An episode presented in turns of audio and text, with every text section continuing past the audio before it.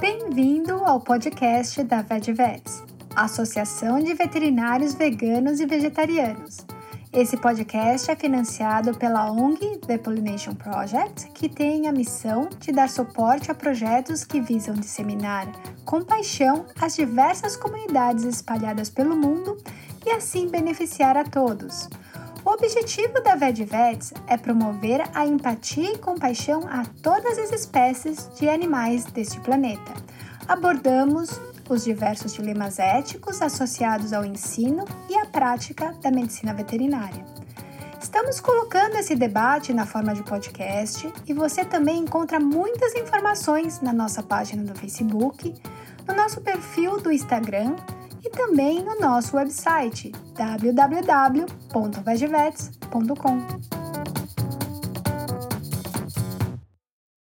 Pelo fato de utilizarmos um áudio gravado de uma live do Instagram, avisamos que a qualidade do áudio não está muito boa e também há algumas interrupções pela desconexão à internet. Nesse episódio, conversamos com um convidado internacional, o médico veterinário Dr. Steve Kruseniski, sobre a importância da integração da educação veterinária ao trabalho voluntário. O Dr. Steve é canadense e atualmente reside em Pisac, no Peru. Ele já participou de diversas ações organizadas por ONGs que promovem serviços veterinários a comunidades carentes.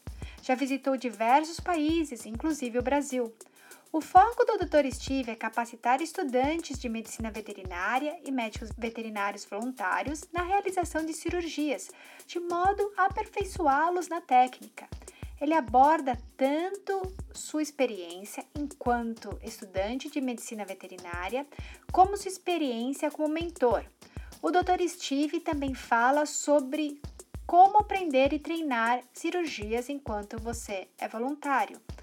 A doutora Isabelle Tancione traduz essa conversa. Essa conversa foi extraída de uma gravação da live do Instagram que ocorreu no dia 6 de maio de 2020, às 19 horas. Olá, como estás? Muy bien, muy bien. Obrigado por su invitação. I cannot speak Spanish so well. Thank you so much for joining us today, and thank you so much for accepting our invitation.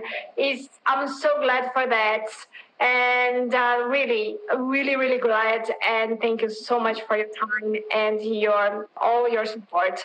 Could you tell us about yourself?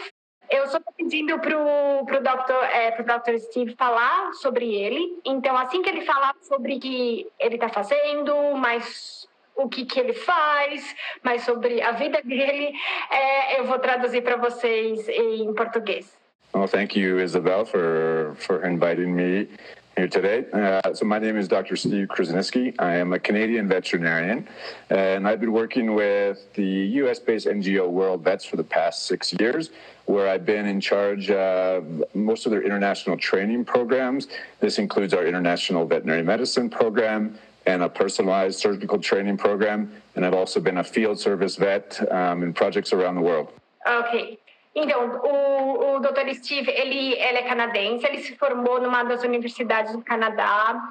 Ele está trabalhando junto com uma, é, é uma organização é, não, governamental, não governamental chamada World Vets. É, eu também coloquei o link dessa organização para vocês ele está trabalhando com isso há mais, é, mais ou menos por seis anos, né? E ele, ele, foi, ele é responsável pelo treinamento das pessoas, é, tanto de veterinários e também de estudantes, a fazer cirurgia e também é, a, no trabalho a campo.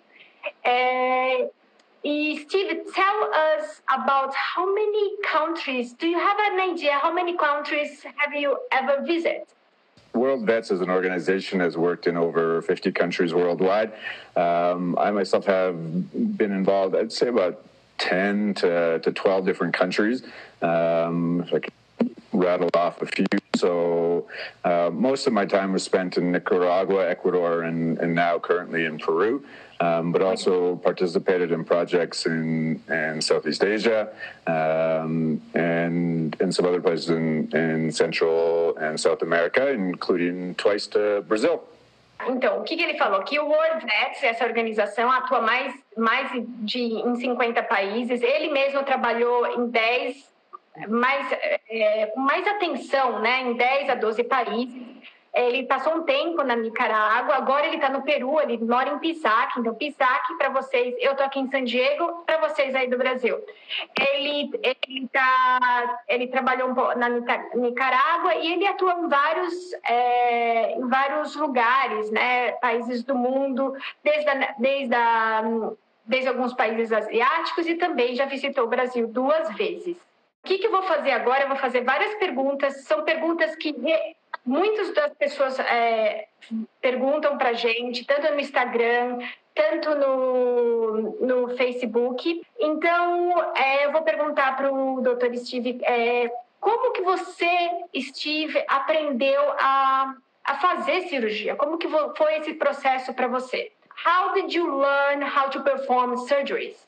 Um, yeah, so I I started on quite early. I always had an interest in surgery from uh, from right when I started working at veterinary clinics before vet school.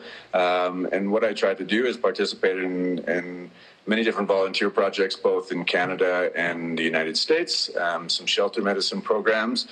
And this allowed me to be introduced to surgery even before I started the veterinary program. Um, and while I wasn't doing surgery as a pre veterinary student, it allowed me to observe surgery, ask a lot of questions, and continue or, or, begin with basic surgical skills um, that I think are fundamental to students and, and can start pretty much at any time. Um, so that was my, my first introduction. And then once I got into veterinary school in, in Saskatoon, um, I continued on with the same type of programs. So both um, in the US and Canada and internationally as well. I started working at a veterinary clinic.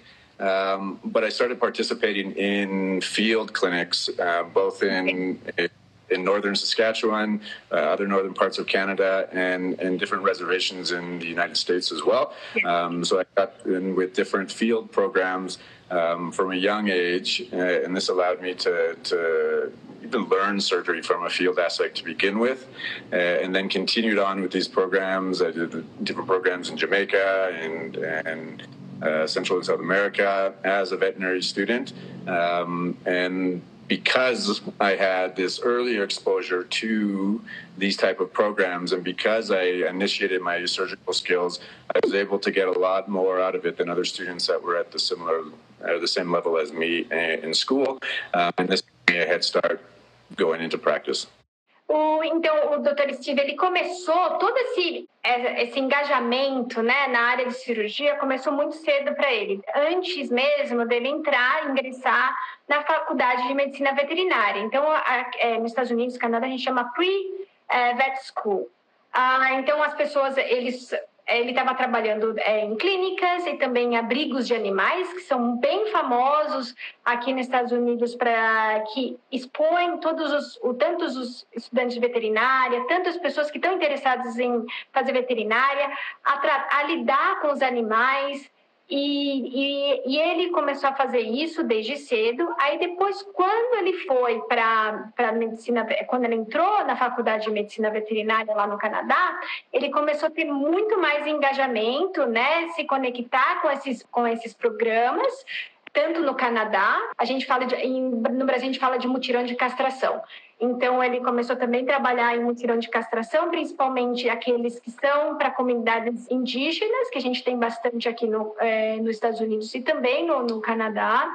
E ele também foi em outros países quando ele era estudante, quando é na, Jamaica, é um dos exemplos que ele falou, e, e depois, com toda essa gama né, de experiência, é, isso guiou ele tá onde ele está hoje, né? Então ele sempre teve essa esse interesse de estar tá na área de muito é, de estar tá junto com os animais que a gente chama aqui de shelter medicine ou medicina de abrigo e, as pessoas a gente trabalha veterinários trabalham nesses abrigos e uma das coisas é, é você fazer cirurgia. Então, tem cirurgia de castração, que é uma das que faz com muita frequência, geralmente o veterinário faz a 30, 40 é, cirurgia de castração por dia, também tem cirurgias relacionadas a trauma, que é uma das coisas que muito, muito se vê nos animais de, que são abandonados, né, que estão no abrigo, e outros tipos de cirurgia que é para dar, é, para fazer com que aqueles animais tenham a saúde para serem adotados depois. Thank you so much, and then I'm going for the next question. A questão que a gente vai é a seguinte, é quando ele começou a ensinar as pessoas a, eu falo veterinários, né, e também estudantes de veterinários a fazer cirurgia. When did you start teaching veterinarians and vet students to perform surgeries? So I think I started teaching as soon as I could. Um, I because I actually quite a bit through these field clinics that I mentioned.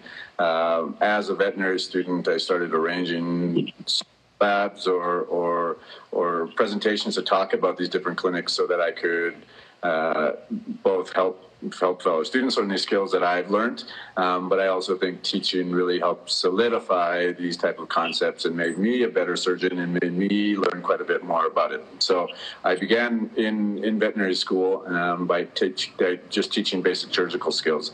Um, from there, it just kind of incorporated into my career. Um, in 2014, I went and attended as a volunteer instructor um, our World Vets IVM program in Nicaragua. Um, I really love this program as it, it allowed me to teach students surgery, um, but also gave free service to the community and, and incorporated with local veterinarians and, and students. Um, so that was my beginning of that. And then from there, I just kind of fell in love with the program. And that's actually the program that I went on a couple of years later. I moved down to Nicaragua um, and started leading that teaching program. Eu perguntei para ele quando ele começou a ensinar é, tanto estudantes de veterinária como veterinários a, fa a fazer cirurgia.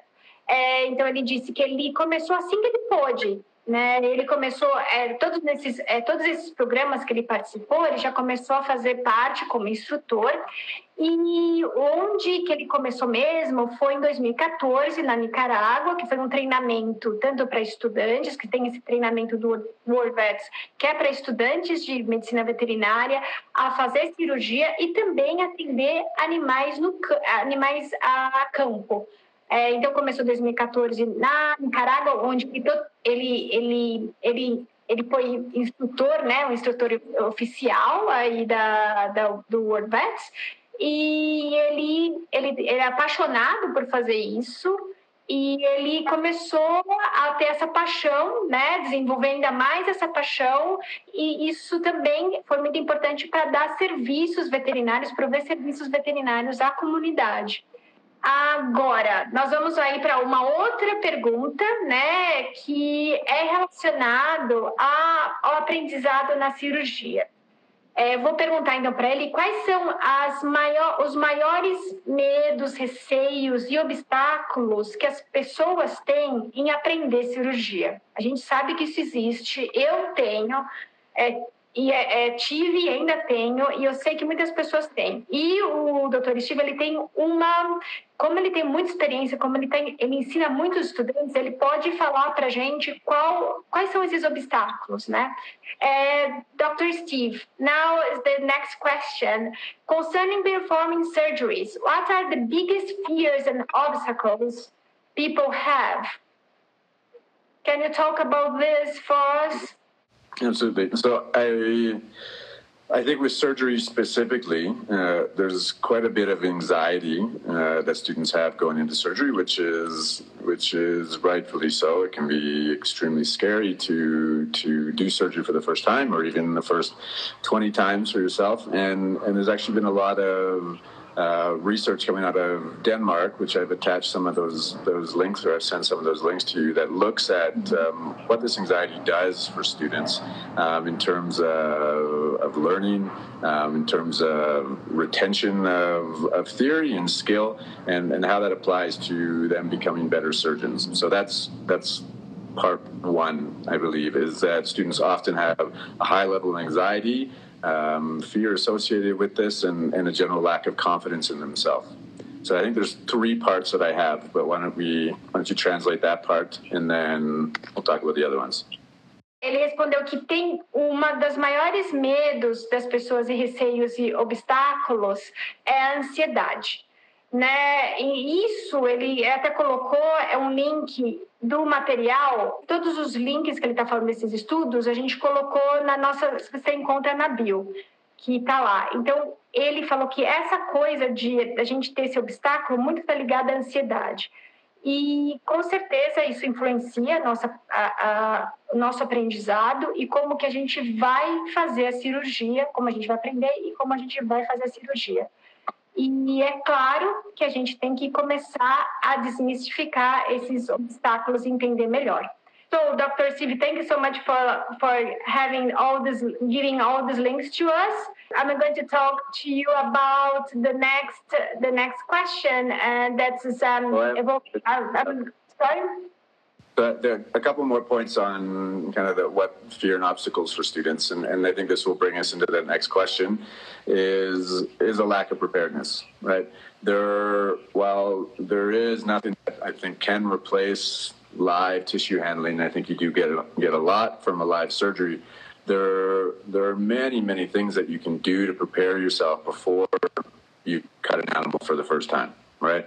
I think you know having uh, adequate uh, knowledge of the theory that, uh, you're going into, and this can be done via uh, reading or through videos. Um, basic surgical skills or something like I mentioned, you can start way ahead of time. Um, when I teach students, and I, I can quickly tell the difference between a student that has prepared themselves sufficiently, um, which is often comes from their own initiative, um, versus a student that, that hasn't. And I think a lot of students maybe don't know where to start um, and think that you know to, to learn surgery you must do surgery, um, which is true. But there's there's a whole lot, and I think we'll get into this a little bit more of different of different things you can do to help prepare yourself so that first surgery um, that transition is much much smoother.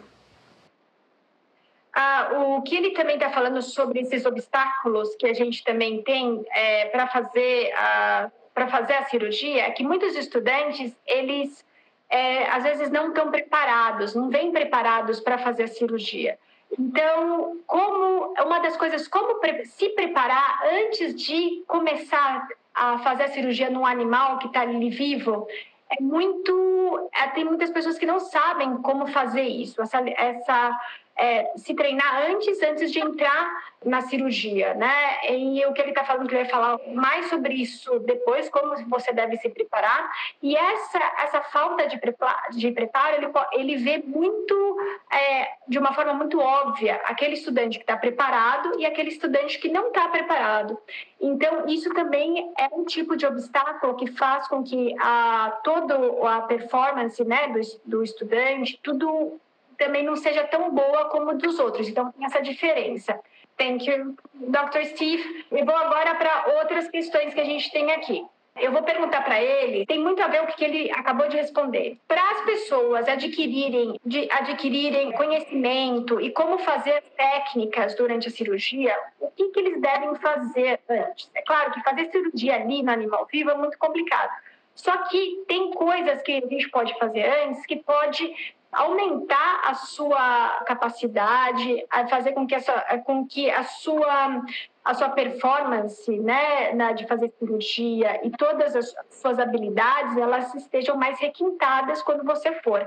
Então é isso que eu vou perguntar para ele. Steve, in order to acquire surgical skills before starting for real, what suggestions do you have for us? Okay, so I think there's a couple different sections here. So the theory development, I think there's a lot of different ways that you can you can develop this through through reading or through videos. Um, but whatever that is, I, I, always encourage my students to get as many different perspectives as possible. And, and this goes with surgery as well. Um, I think we are often taught one way to do many different things, um, but I don't encourage that because I believe opening up and seeing how many different ways there are to do a procedure has made me a, a better surgeon. When I learned surgery and how we teach our students as well, is to learn from different surgeons and to get exposed to a variety of different techniques. Um, this will help you see what works for you. Um, my SPAY procedure, for example, is is probably uh, a mix of 10 different ways that I learned, and I'm constantly adapting because every animal is different. And so we're fortunate. We work with work in the field, and we work from people from all over the world, and get to see a variety of different techniques. So I encourage students, even from the beginning, to expose themselves not just to one method of doing surgery, but a variety of different methods to see what works for them and also be more adaptable as a surgeon as they grow, um, to be able to address challenging situations. Um, so that's, I think, the, the first part is the theory. So why don't we translate that and then and talk more about the, the practical aspect of it do you think that, for example, in this theory theory part, people you recommend people read and watch videos and see, watch as many surgeries they, uh, they can, and then to be exposed to the whole picture of the surgery. Is that what you're telling me? Just for me yeah. to. Yeah, because I think there there isn't one way to do a procedure, right? Um, mm-hmm surgeons that come from all over and who are doing surgery in a variety of different ways. And I think get very focused on the particulars uh, of the surgery and how to do that the one way that they were taught. I like students to kind of back up and focus on what is this, how can you explain this procedure in the most simplest terms uh, and so gain that from your theory, gain that from your video, and then see a variety of different techniques that, that can work for you. And then knowing that you can still accomplish the same thing in a SPAY, for example, um, you can still accomplish the procedure um, in a variety of different techniques. Um, and having those different techniques will make you more adaptable of, of a surgeon in in the long run. So I know it can be a struggle, and we often have students that come down and they get frustrated. They work with one instructor one day and see one way to do a surgery and then a different way the next day. But I always talk to our students and say, take this all in stride, learn as many different techniques as you can, um, embrace those techniques, see what you like, see what you don't like, what works in your hands, but also develop this kind of toolkit that you can have of different techniques that you can use in a variety of situations. Eu vou tentar resumir tudo o que ele falou. Primeiro, eu vou falar o conceito, como que são esses treinamentos. Esses treinamentos que eu também participei, eu achei incrível, eu recomendo para todos vocês. São mais de cinco cirurgiões, né, que estão ali fazendo cirurgia, é, e eles têm técnicas diferentes, eles vão fazer as coisas de uma forma diferente. Então, tem vários estudantes, geralmente é dois estudantes, eles assistem a cirurgia daquele cirurgião, e aí você está exposto a várias técnicas diferentes.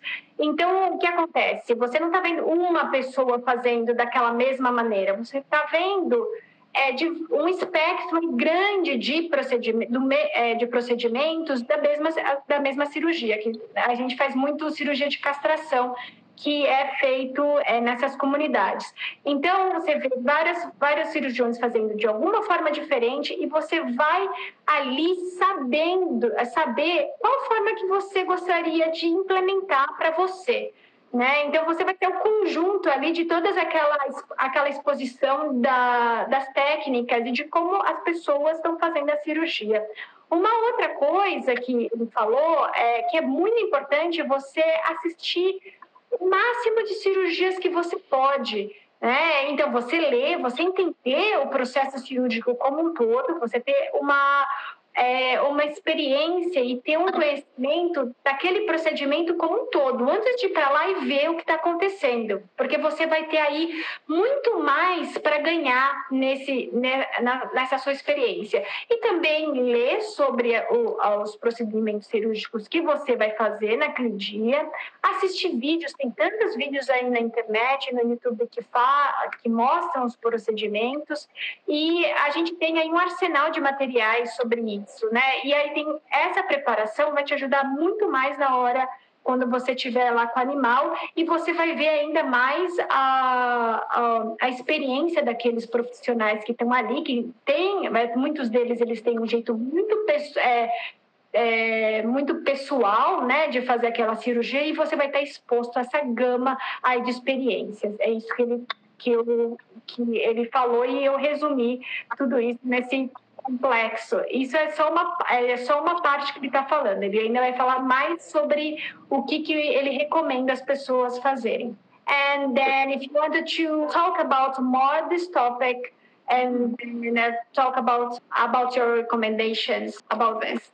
I think there's there's the theory aspect which we talked about, but then there's the mechanical skills, right? And and there's really no secret here that it just takes practice and and this practice can come in a variety of ways. I used to sit and practice suture patterns and suturing for hours. It, it, it takes time to develop the dexterity, uh, the hand-eye coordination that you need, um, and also the muscle memory that it goes involved with suturing.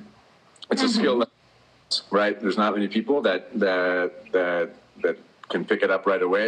It, it needs time, and, and there's there's things that you can do outside of that. People who knit or sew or even play video games, people can develop their eye hand-eye coordination with that alone. Um, so that there's no, uh, it's never too early to begin. Um, I, like I said, I started as a pre-veterinary student, just sewing with a sponge, and people think there's this big difference between your ligatures and your knots in tissue versus not. And there is a fundamental difference. And, and we'll talk about that, that difference between what tissue feels like. And surgery is so much about feel. But those mechanics and those those uh, those movements of your ligatures and everything else, um, you can do on absolutely anything. You can do it with dental floss. You can do it with string. It doesn't matter. And de- just developing those micro movements with your hands, um, all students should be able to, even you know, half an hour a week or, or anything like that, whatever works for you. Um, but you can start working on that, you know, years before you do surgery, and you're going to be miles ahead of everybody else. Então, uma outra coisa que ele está falando sobre como você pode praticar, né, pra, antes de fazer a cirurgia, na, no animal vivo é uma das coisas que é você saber a mecânica. A mecânica, o que, que é? Está relacionada à sua mão, a fazer os nós de sutura, a fazer os diferentes tipos de sutura, a fazer é, você ter habilidade e coordenação nesses movimentos. Porque quanto mais você estiver treinando isso, isso vai vindo aos poucos e você vai fazendo isso naturalmente. Então, quanto mais você treinar, melhor. Mesmo se você tiver um pouco de tempo, é, se dedicar um pouco de tempo por semana, é muito importante você saber esse processo mecânico para fazer cirurgia.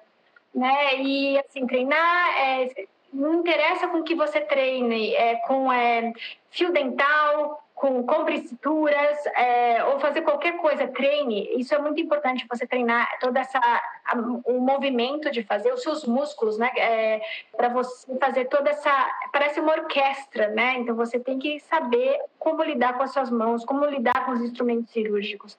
Então isso é importante também antes de entrar é, na cirurgia é, do animal ali que está vivo e que você vai fazer. Isso vai, vai te ajudar nesse momento. Do you have anything else? Do you have any suggestions and anything that you can add to this topic?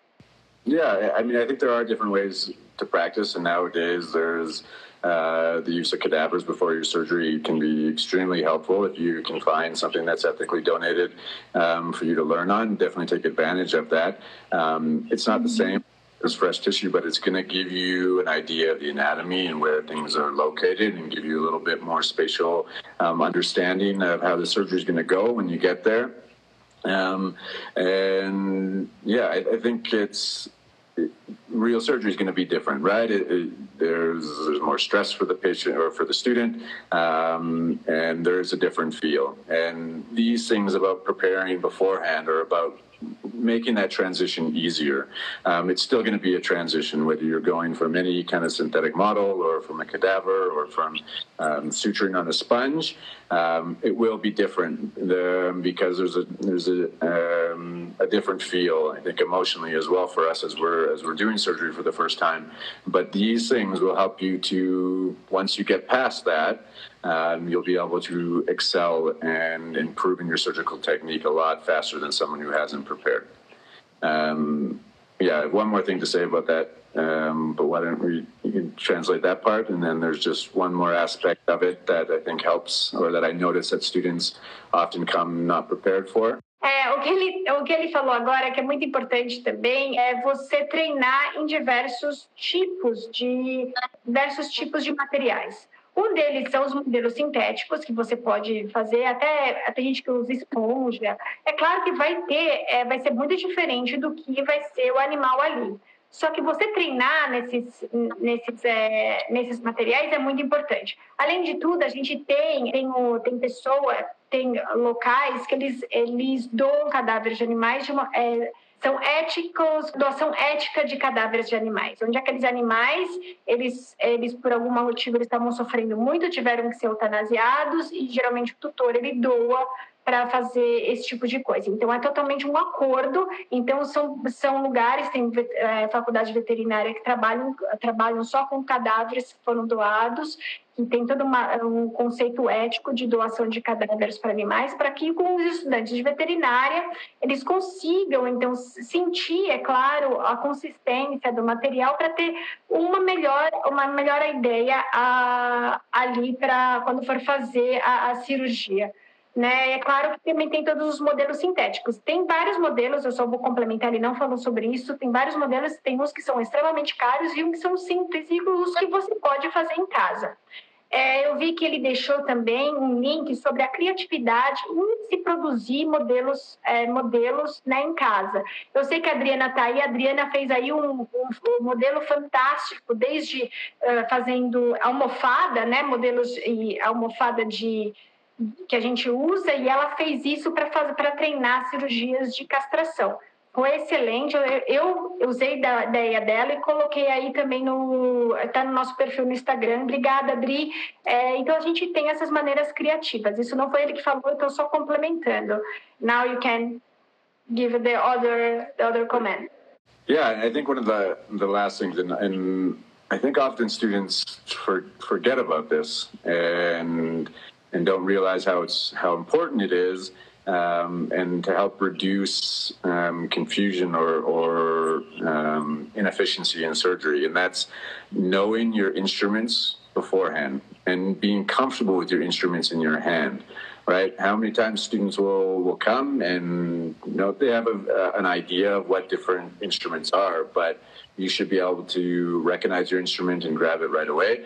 Um, and also just it, they're different instruments, right? We're using little muscles that we're, we don't use anywhere else. And so, just like practicing with your suturing skills, I used to have a needle driver set and open and close these needle drivers um, to be able to get that feel, to work those little muscles, and and and and those aspects will help you feel more comfortable in surgery, um, but also reduce what's what I label your dead time in surgery when you're searching for the instrument that you need or you know. Those kind of things can be done before time. You can think about your surgery. You can think about which instrument you're going to use at which point, and limiting that will make a diff- big difference for you, right?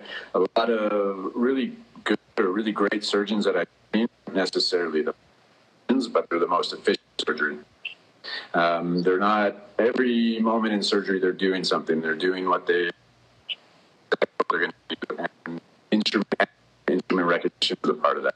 É, o que ele também está falando que é muito importante como você manuseia os instrumentos, uma das coisas. E identificar quais são os instrumentos que você vai usar na cirurgia. Então, você ter essa ideia antes da cirurgia é muito, muito importante. Então, ele está falando sobre ah, como manusear, por exemplo, um porta-agulhas, abrir e fechar. Então, é muito importante você ter esse tipo de treinamento antes de chegar na cirurgia. Eu vi que a Adriana também colocou isso, né? Que é muito importante é saber o manuseio e usar os instrumentos durante a, a, o, o, procedimento. Então, isso é muito importante. Não só saber como fazer a sutura, saber como manusear os instrumentos, saber quais são os, os, os, instrumentos, quais tipos de instrumentos que a gente vai usar naquela cirurgia e para qual a finalidade daqueles instrumentos. Isso é muito importante, porque se alguém fala, ah, eu estou precisando daquele instrumento, você não saber o que é qual aquele instrumento, vai ser difícil, vai ficar mais difícil para você. Então, é muito importante saber tudo isso antes de você entrar e, e fazer, né, começar a fazer uma cirurgia com um veterinário. Quais etapas você, doutor Steve, acha importantes, são importantes para praticar como durante a cirurgia ou como fazer a cirurgia? Quais são as etapas que são importantes, então, praticar assim a gente fazer as cirurgias. Steve, which steps do you think are important for practicing how to do surgeries in animals? I know that we talk about it, but uh, however, I think that's very important to talk about more about not before what you did before, but and during the what other things that you think that's important. Uh, so yeah, I think I mean in, in, the preparation that we talked about, I mean it, it mm-hmm. we uh, mentioned some of that, and something we didn't talk about is is techniques. Techniques can be just as equatable to further study or, or practical skills. Um, and so what I mean by that is just really taking the time once you've once you've gotten the understanding of, of the procedure itself through through the videos or through reading, once you understand the instrumentation, once you practice your skills, is really taking the time to just think yourself through the procedure, right? And and this is something that is beneficial throughout your surgical career. It's something that I still do if I'm facing a new surgery or a surgery that I'm still not very comfortable with. I'll use the visualization techniques. And really, it's about thinking through in as much detail as you can the procedure. And so, what instrument you're going to grab next? What is the next step of that procedure? And that's what really eliminates that that dead time that I talk about with students. Um, and so I train a lot of students who are who are looking to get um, their uh, CPE or the clinical proficiency exam to to get or so international foreign students right to get to get trained and and time is very important in that skill, but also when you're with an animal under anesthesia, time is very important. And so um, I used to, when I was watching a student and I would observe what their dead time was. And what I mean by that is the amount of time they're doing nothing productive, right? And so they're, they have an instrument in their hands, they put that instrument down, they look at their surgery, they think of what they need to do next, they grab sometimes the exact same instrument and then proceed. That time builds up, and that can be significant five or 10 minutes, which um, can make a big difference for your patient safety and, and through an examination as well. And so, those visualization techniques really help I find, to solidify that information. And so that can be used before a procedure and that can be after a procedure as well, um, both visually and writing things down in as much detail for future reference or just to really help to solidify those points for you. Going to translate that. O que ele está falando também sobre isso, sobre como é, você pode aí ter, aumentar totalmente sua experiência, suas habilidades é, durante a cirurgia, é, é você pensar sobre a, todas as etapas que você vai fazer na sua cabeça. Então, você ter essa visualização na sua cabeça de todas as etapas. Vou fazer isso, essa, a sequência das etapas. Então, vou fazer isso, vou fazer aquilo. Isso vai te ajudar durante a cirurgia. Que o que ele deu de exemplo, que é bem interessante, que às vezes o que acontece com os estudantes, ele coloca, ele usa aquele instrumento, ele faz um procedimento, aí ele coloca aquele procedimento na mesa, é, na mesa, ele deixa afastado. Aí o que acontece? Aí ele, ele, ele, ele, se, ele dá conta que ele vai precisar daquele mesmo instrumento para fazer o próximo passo. Então ele vai fazer, vai pegar o outro esse mesmo instrumento, vai fazer de novo aquele procedimento, vai fazer um outro procedimento aquele instrumento. Então esse espaço, né, esse tempo que a pessoa, que a gente perdeu de colocar o instrumento de lado e colocar o instrumento de novo no, na área da cirurgia, leva tempo. Isso tudo é importante para a cirurgia né? Porque tempo significa que o animal está anestesiado e tudo mais. Então é importante você ter essa sequência e saber que instrumento você vai usar, saber isso antes mesmo depois, quando você sair da cirurgia, você ter isso na sua cabeça e, se possível, você anotar todos esses procedimentos para você ter uma, é, você ter um documento onde todos aqueles procedimentos estão ali. Então, isso é muito importante que ele está falando. Só falar oi perifa vegana, oi aí para para Amanda, para a veterinária Amanda que está aqui, muito obrigada. So I think to to add on that, then there's uh, being clear of what you want to gain once you so once you get to the point once you've done the preparation and once you're doing surgery for the first time what are the most beneficial things that you can learn from that? Uh, and I think the biggest difference is something that can't be translated through um, through a synthetic model or a cadaver is the feel of the tissue, right? And I I tell my students very often that surgery is so much about feel and they don't even, I don't think they really realize that. Uh, being able to differentiate what different tissue feels like, um, how your needle reacts within that tissue is different than a cadaver is going to be. So, and I don't think people are really focused on that when they're doing surgery for the first time. They're focused on their knots and everything else, which is extremely important but something you would have prepared ahead of time. But it's that tissue handling and that tissue feel, and that can and that can start early, right? If you have a mentor that allows you just to scrub in and to observe surgeries is a great way to start. Not necessarily that you're you're the primary surgeon to begin with, but if you have someone that lets you just feel what different things feel like, closing your eyes to really to understand what that tissue feels like, um, intestine versus uterus, um, anything like that is is really something you can't translate otherwise. But once you get that feel then you're going to remember that and you're going to incorporate that and you can continue your, your surgical skills outside of surgery um, and that's going to give you quite a bit of an advantage. Então, uma das outras coisas que, é, que ele acha muito importante é você ter a noção da consistência daquele tecido. E a consistência daquele tecido vai variar de um tecido para o outro. Você, então, até pode fechar seus olhos e, e, né, e pegar naquele tecido e ver a consistência. E claro que a consistência vai também determinar como você vai estar tá passando agulha e tudo. Quando você passa agulha, pela diferença da consistência dos tecidos, vai ser diferente. Então, para você analisar isso tudo durante a, a, cirurgia, isso é muito importante. E uma das coisas que ele falou antes que eu esqueci de falar, é, esse primeiro, é, no primeiro bloco, ele também falou que é importante quando você vai fazer uma nova cirurgia, vai entrar numa na cirurgia com veterinário, e às vezes é uma cirurgia diferente. Veja tudo que você tem em mãos, é, todo o material sobre aquela cirurgia, o que, que vai ser feito, como vai proceder, para você ter uma ideia muito melhor do, do quanto você é, quando você estiver lá com o veterinário, com o instrutor, é, olhando aquela cirurgia, assistindo ou mesmo começando a cirurgia, você vai saber é muito melhor, né? Ler, às vezes tem um livro bom, é, e também ver, é, como a gente falou antes, né, vídeos no YouTube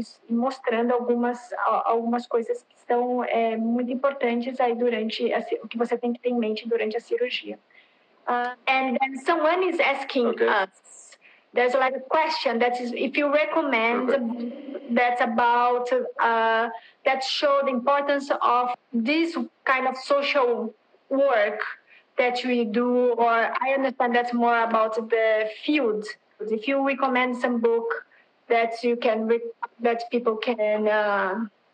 a book for people who want to work in the field. Um, yeah, there, there, there is a. Um, I'll maybe send that link to you. There's a good book of, of, of working internationally in the field. Um, I think sponsored by HSVMA, um, I think Field Medicine um, Handbook of. Yeah. Uh, and that's a very good book for um, for running in different in types of scenarios. E eu estou perguntando sobre o livro, né? Alguém está perguntando aqui sobre o livro, é, que é muito interessante, que mostra o trabalho de veterinários no campo. E tem um que é em português eu não tenho, que é medicina veterinária do coletivo, que é no Brasil, né? Que também essa a medicina veterinária do coletivo é uma área da veterinária nova, que também fala de animais é, em abrigo, né? Que é shelter medicine, e também aborda essa é, veter, é, medicina veterinária a campo, né? Que você vai ali é, tratar os animais, não na clínica, mas a campo. E tem às vezes uma clínica é, às vezes ela é móvel e aí você dá assistência às comunidades. Uh, Steve, did you do you remember the name of the book? Field Manual of Small Animal Medicine, I think it ah. yeah.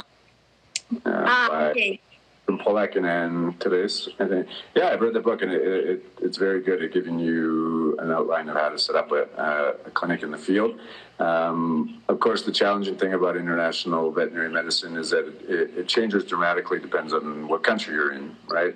Not only from in terms of what supplies that you can get, um, or what's available in terms of drugs or medication, um, but also in something we've talked about before, Isabel, of, of different cultural beliefs, different religions, different um, how animals fit into different societies can dramatically change how how a clinic is going to run, and so. I think there's that that basic aspect of how to set up a clinic um, and how to run a clinic and familiar with different types of anesthesia, injectable anesthesia, um, and how to address you know critical situations in the field are very important. And then there's also the philosophical side of, of those type of clinics, which I think is something that um, is just starting to be explored as we go into another country or host country. Um, often on the fly, we have to deal with different situations of, as they come up. Um, and so I, I think that's the only book I know of, and I'm hoping there's there's more or, or you know the ability to have webinars to to discuss different um, aspects of field medicine because I think it's a super interesting field and a very challenging and exciting field and um, something I've been a part of for a while.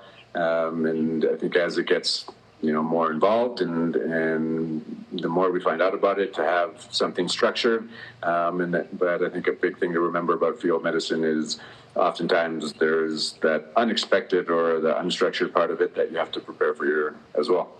O, o que ele falou, então, ele falou sobre esse livro. Eu tenho esse livro, eu, colo... eu vou tirar foto e vou deixar no Stories e vou deixar para vocês. É um livro sobre ação de veterinários a campo. E ele falou que, pela experiência dele, é, a gente tem que ter em mente que muitas vezes a legislação dos países, ele está em vários países, aí como vocês podem ver na nossa conversa antes, a legislação é diferente, os produtos que você encontra para a veterinária são diferentes, então você vai ter que lidar com isso aí. E todo aspecto, uh, às vezes, uh, a cultura é diferente. Então, eu pedi para o doutor Steve, a gente fez eh, um simpósio de dilemas éticos, ele fez um, um vídeo de 10 minutos sobre todos os dilemas éticos que ele vivenciou, é, em diferentes países, e você pode ver que, às vezes, até fazer uma cirurgia de castração é muito complicado fazer em um país por toda a cultura. É, e isso também você tem que colocar tudo, tudo na sua. ter tudo em mente sobre isso. Também o material, a disponibilidade de material, e também sobre a cultura daquele local e também toda a legislação.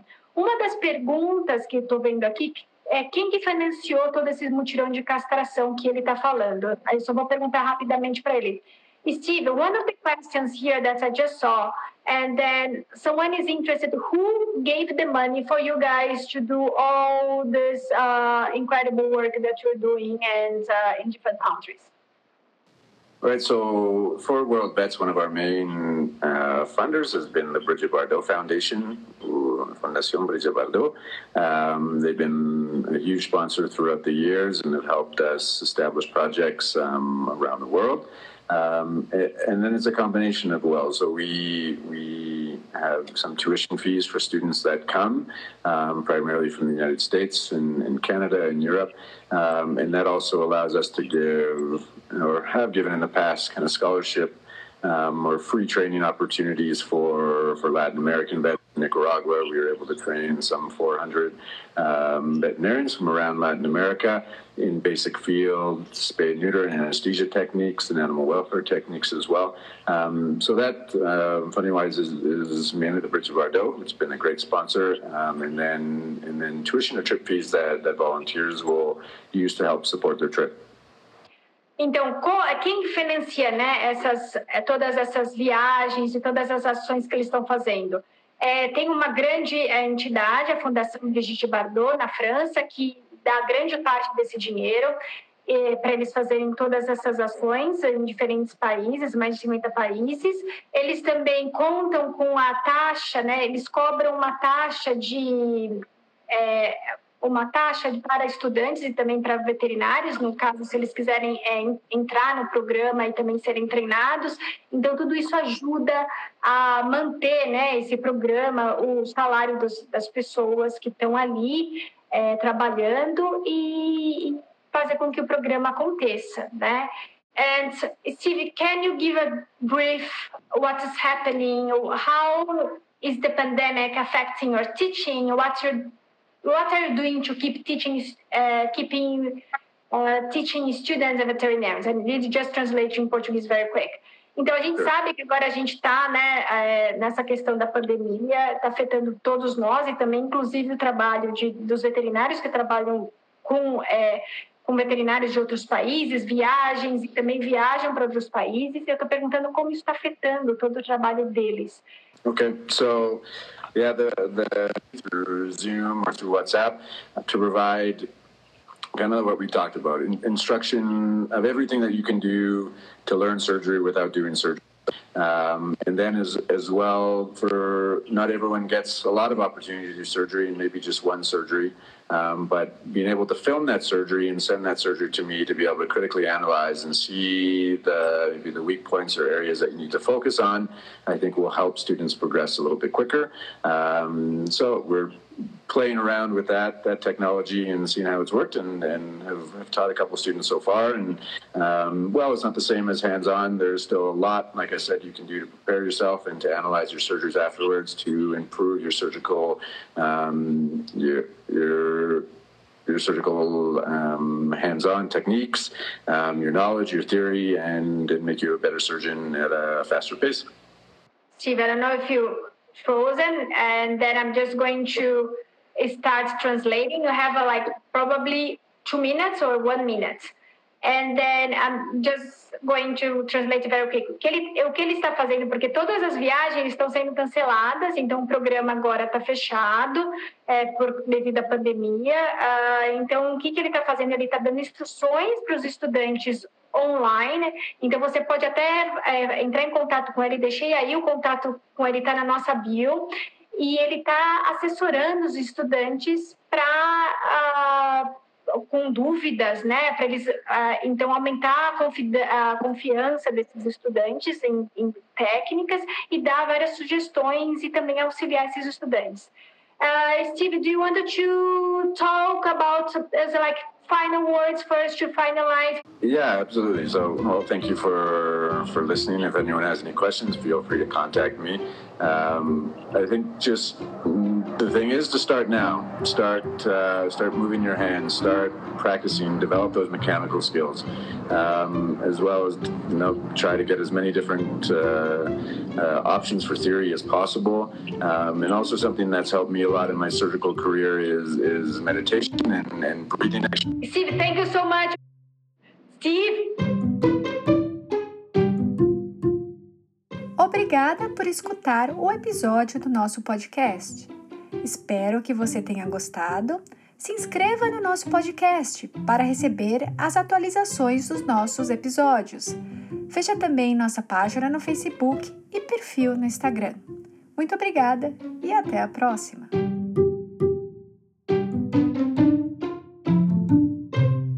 Steve! Obrigado.